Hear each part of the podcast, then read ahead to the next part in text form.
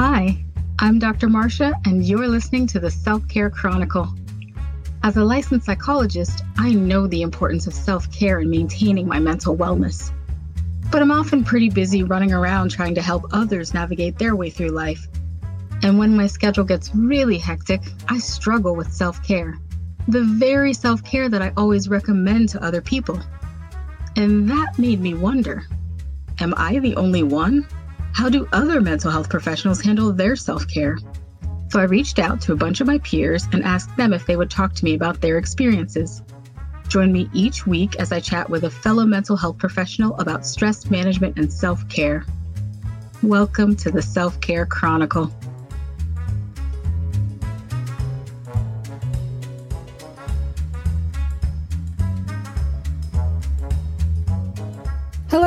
And welcome to episode 8 of the Self Care Chronicle. I'm Dr. Marsha. Today, I have the distinct pleasure of chatting with Dr. Paul Bryan. Dr. Bryan is a licensed psychologist as well as the owner and operator of Woodlake Psychological Associates in Palm Springs, Florida. Dr. Bryan is an incredibly well known and well respected mental health expert with over three decades of experience in the field. For more information on Dr. Bryan, after the show, go to drmarshabrown.com to check out his full bio and links to his website. And welcome, Dr. Bryan. Thank you so much for agreeing to take the time to chat with me. And thank you for inviting me. I appreciate that. Absolutely. So let's just jump right into it. My first question is Can you talk a little bit about your journey into psychology specifically how did you decide to become a psychologist and what was your path to your population of expertise? Okay yeah so basically i really don't have some amazing story to tell about how i got to where i am now but basically it's this. I didn't have any let's say family or relatives that were in the field of psychology that i wanted to follow into their footsteps. I didn't have that. In fact, I was the uh, first person in my immediate family to even go to college. But, you know, once I got to college, I was thinking, well, let me major in business. And I just kind of picked it out of the hat. But actually, I don't recall taking any kind of business courses in college. But I do remember when I was in high school, I took a course in psychology and I liked it. So then I decided, you know what? I'm going to major in psychology because I want to help people. So then I majored in psychology in undergrad and I liked it. I enjoyed it. And before I left college, I decided that I wanted to further my education and get a degree in psychology. And so I went to University of Florida and got my clinical psychology degree from there. And that was a good experience in Gainesville. So once I finished my degree in clinical psychology, I was looking for a job and I looked in South Florida and I found a position at a private psychiatric hospital. And there I became a staff psychologist for a, an adult unit. And I did that for about four years. I would say four years. And then my supervisor at that time and I decided that we wanted to go into private practice. So that's what we did. And while we were in practice, we had an opportunity to do some pre-employment evaluations for Palm Beach County Sheriff's Office. Wasn't anything that I thought about at graduate school, but we did that. And so we got really interested in doing that, got pretty good at it. And over the years, I now do about 25 plus agencies in Palm Beach County, Broward County, Dade County. In other words, these are people who are interested in becoming police officers or corrections officers or firefighter paramedics. They have to pass a psychological before they can do that. So I do that. That's probably 75% of what I do in my practice right now. And then I'm also doing some forensic work where basically I evaluate people who are been arrested and they are, the court order is asking if the person is competent to stand trial or competent to proceed. And I also do evaluations to determine if a defendant was insane, quote unquote, at the time of a crime that they committed. The other evaluations I do has to do with trying to determine if somebody needs a guardian to help them make major decisions in, in their lives. So I do those evaluations as well. 25% of what I do is seeing private patients, which I enjoy doing. And so that's kind of what happened and how I got to where I am now in that field. That's really interesting. So you have a private practice, but within your private practice, there are a lot of different things that you do. You mentioned that you do some pre employment screenings for law enforcement, first responders, people in those fields, and then competency evaluations, sanity evaluations, and then a smaller proportion of your practice is the private patients that you see. Can you talk a little bit about what the most stressful thing about your job is? I would first of all say that it's a challenge to do the pre-employment evaluation for law enforcement because you know you want to get it right. You want to make sure you get people out there that are good at what they do and are going to do a good job for the community. So I feel like this is just a, my part in doing what I can for the community. Now that's not stressful; it's just challenging. So for me, the stress part may come when I'm dealing with my private patients, right? And I realize that everybody that I see, I'm not able to help to the extent that I really want to. Most of them I can do that with, but there, for whatever reason, you can't always help everybody, right? So that's part of it. But even more stressful, I think, is, making sure that I don't lose a patient to suicide because you do have a lot of people who are depressed and not everybody, of course, not everybody who's depressed is suicidal, but some people are.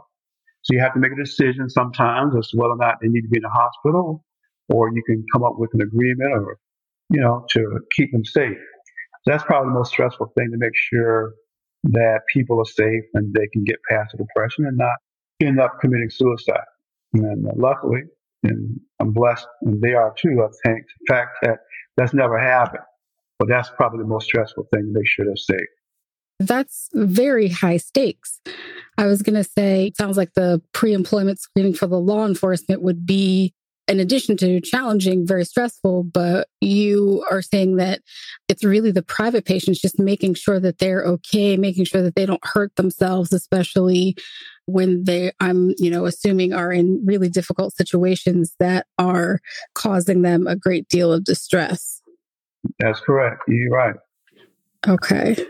All right. Can you talk a little bit about have you had situations where you've had maybe more than one case or more than one patient at one time that was that heavy where you're just trying to make sure that everyone's okay and you're trying to make sure that more than one patient doesn't attempt to harm or kill themselves. And if you've had situations like that, can you talk a little bit about how you dealt with the stress of trying to keep everything together and make sure that everyone was safe? You know, sometime I guess around the beginning of COVID, maybe around that time, actually a little before January, I would say, I had a couple of young people, you know, in their 20s, right, who came to me, at least two or three, around almost the same time, who was very depressed and even suicidal. So one patient, I had to have him hospitalized. The good thing is that he was with his father and they agreed for him to go to the hospital. He did. And he came out and I still see him and doing really well. And the other person is doing well also, didn't have to go to the hospital. So yeah, I had two or three young people with this problem all at the same time, but they're doing okay now. I had one lady some years ago who actually made an attempt. And when she came to my office, she explained that to me and went on to the next topic. But I told her, you know, we need to go to the hospital. She didn't want to go, but she went and she's okay. So yeah, I've had that happen before. Right now, things are pretty okay now. People are pretty stable right now. And so we're doing pretty good, I think, overall with that. You know, that's good that right now everything is stable and that everybody is doing well.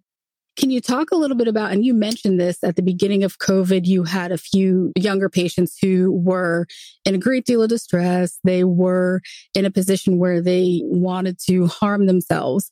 Can you talk about how your practice itself has changed since COVID? Can you talk about how COVID itself has changed the way that you are able to deliver services to the people that you serve? Right. Well, one thing that obviously I think most small businesses had concern about was to either have to shut down or to lay off employees or to cut back on their hours, that kind of thing. That was a major concern. Luckily, I never had to lay off anyone, didn't have to cut back hours, but I did take advantage of the what is called Paycheck Protection Program. So that came through for me. And because of that, I was able to sustain and keep things going.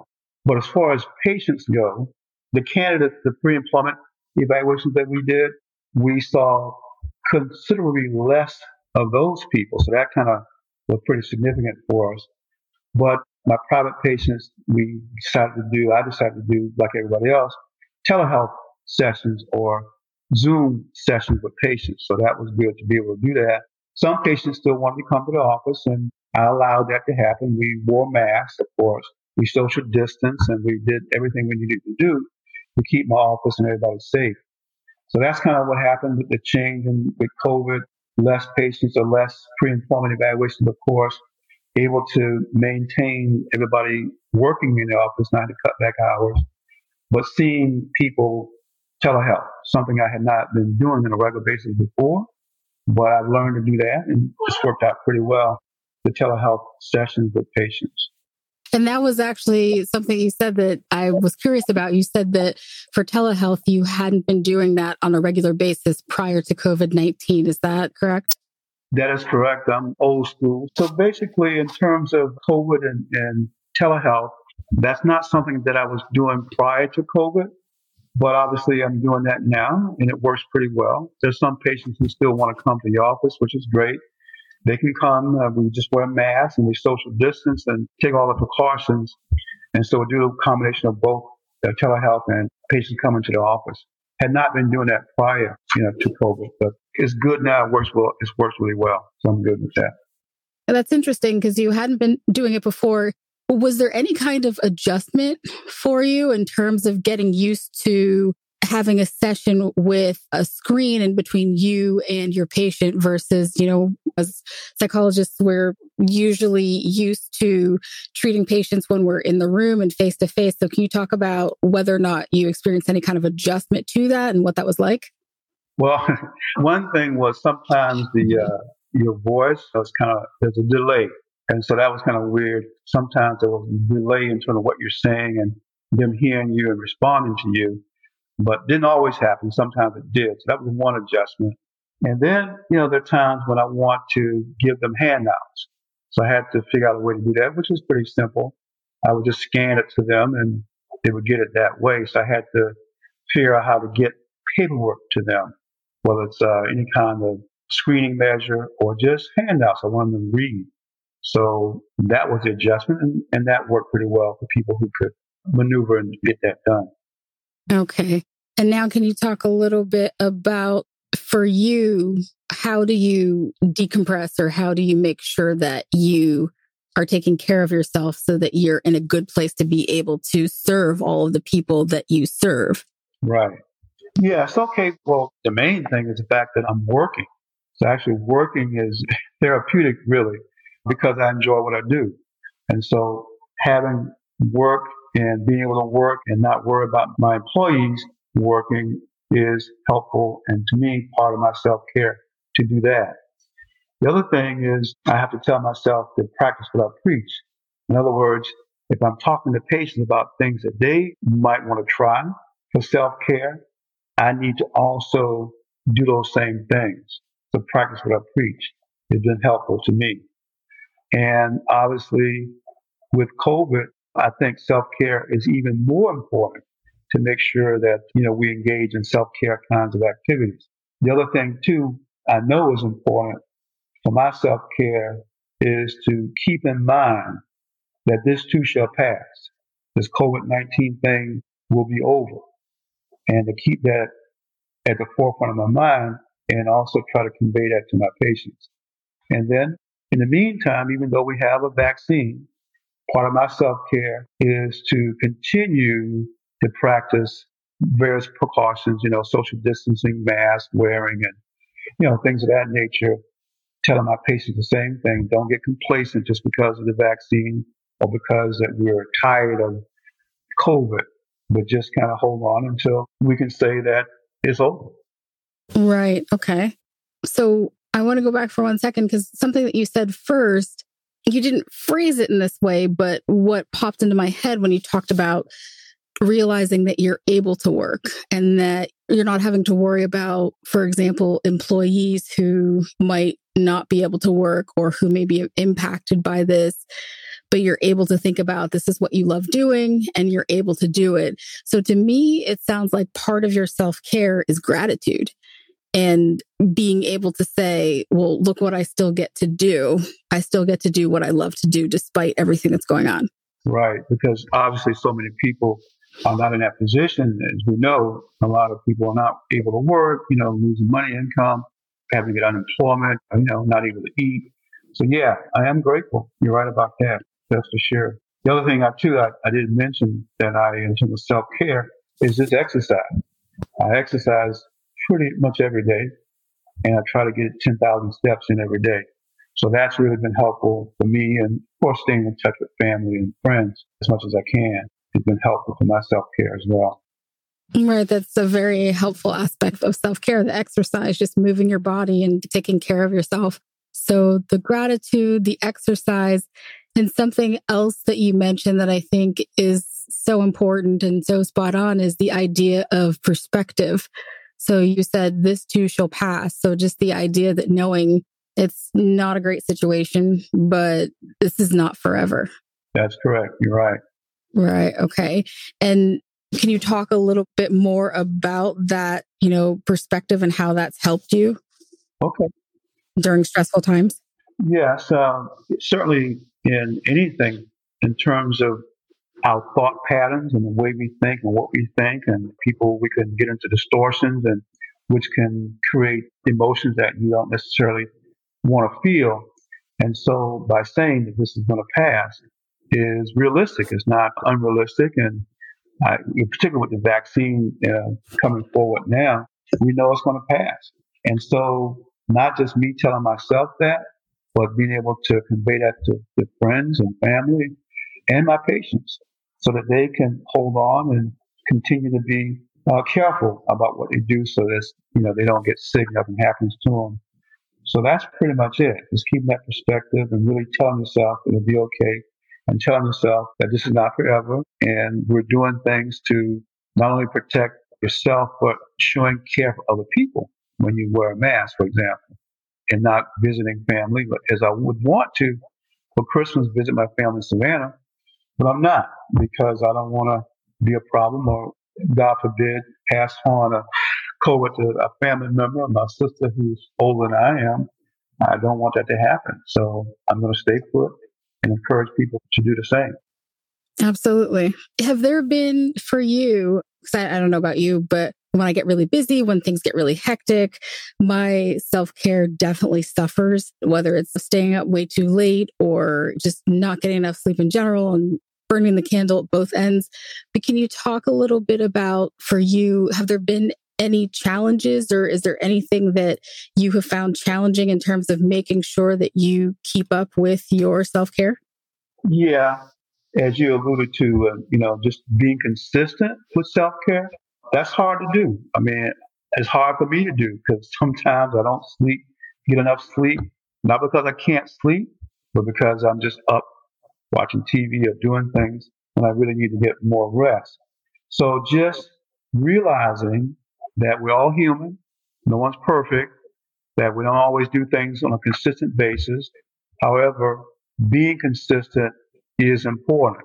And even if something disrupts your routine where maybe out of town or there's a funeral or something happens to try to right away get back to your routine and realize that being consistent is important and to just be aware of that and realize again, like I said, we're human and sometimes we're not going to be as consistent. We're going to let go some things. We're going to not do some things.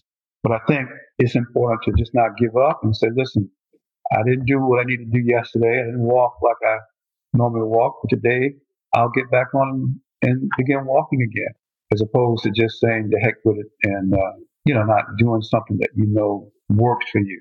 So just being consistent. Right. Yes, definitely. Mm-hmm. Consistency. Mm-hmm. And then just another question for a lot of people, their journey to finding what works for them in terms of self care is sort of a trial and error until they get to those things that they know make them feel better. So, in your case, it's exercise. And for some people, it's yoga or reading or journaling or whatever the case may be, was your journey more of a trial and error, or were you able to find things that worked for you that replenished your stores early on in your self care journey? Well, I think it hasn't been so much trial and error. It's been some of the things that I know have worked for me. Exercise has always been something I've, I've done, you know, pretty much all my life. And as I got older, I realized how important that is to do. And so I used to go to the gym pretty regularly until COVID, but I found another way. I can walk in my neighborhood. I can walk, you know, and enjoy walking around the lake. And there's a lady who, the lake where I walk around, she puts out these inspirational messages on the sidewalks. I look forward to that. And that kind of motivates me to walk. So no, it's not been so much trial and error. It's things that I already know work that has worked for me. Maybe I need to do more of that, like hanging out with my sons sometimes and going to baseball field. He's a was a baseball player. So doing the kind of things that I know I used to enjoy doing with him. So, you know, doing those kinds of things. So no, it's not trial and error. It's just things that I know have worked for me before and just decided to go ahead and execute those things to the best that I can. Okay. That makes sense. That makes a lot of sense. Well, thank you so much for, you know, taking the time to sit down and to talk to me about self-care and what that journey has been like for you and all the things that you implement to take care of yourself. The very last part of the interview is something that I, you know, was calling the lightning round. Now I just call it sort of the finisher, which is the last thing to top off the interview. It has nothing to do with self care or psychology, but I'm always really interested because I'm just, you know, fascinated by people's answers. So for this question, have you ever heard of something called the zombie apocalypse? Zombie, zombie apocalypse. Yeah, yeah. yeah. Okay. You have heard of it. Excellent. Okay. So you know that at the beginning of every, you know, zombie movie, television show, whatever the case may be, some sort of contagion hits, people start to get sick and they start to notice that people are turning into zombies or whatever the case may be. And in most cases, there's a choice you need food, shelter, and weapons. Food, obviously, because we need food, shelter to hide from the zombies, and right. weapons in order to protect yourself. But in many cases, you can only concentrate on one thing at a time. So for you, it's the zombie apocalypse, and you have to choose to either get food, shelter, or weapons. Which one do you choose and why? you know, I'm a fan of The Walking Dead. Okay, so I, nice. I admit I watch The Walking Dead. I watch Fear the Walking Dead. You know, I watch that yes. show, and they have to do all those things: weapons, food, shelter, the whole nine yards. So, if I had to pick one thing, my goodness, let me see. Wow. Well, I think I would just I would choose food because without food you can't survive. I mean, so I, right. I would choose food if I had to pick one thing, obviously I would want to pick all three, but food would be the most important thing to be concerned about right away. And the other things I have to worry about as I go along, I guess. Okay. So, so food first and then you worry about the other stuff. Yeah. I mean, I'd worry about it, but since there's only one thing, one choice, I'm going to go with food. Okay. So Excellent. Okay. That's interesting. That's an excellent answer. Thank you so much again for sitting down and chatting with me and take care. Oh, you're quite welcome. Thank you. Bye bye. Bye bye.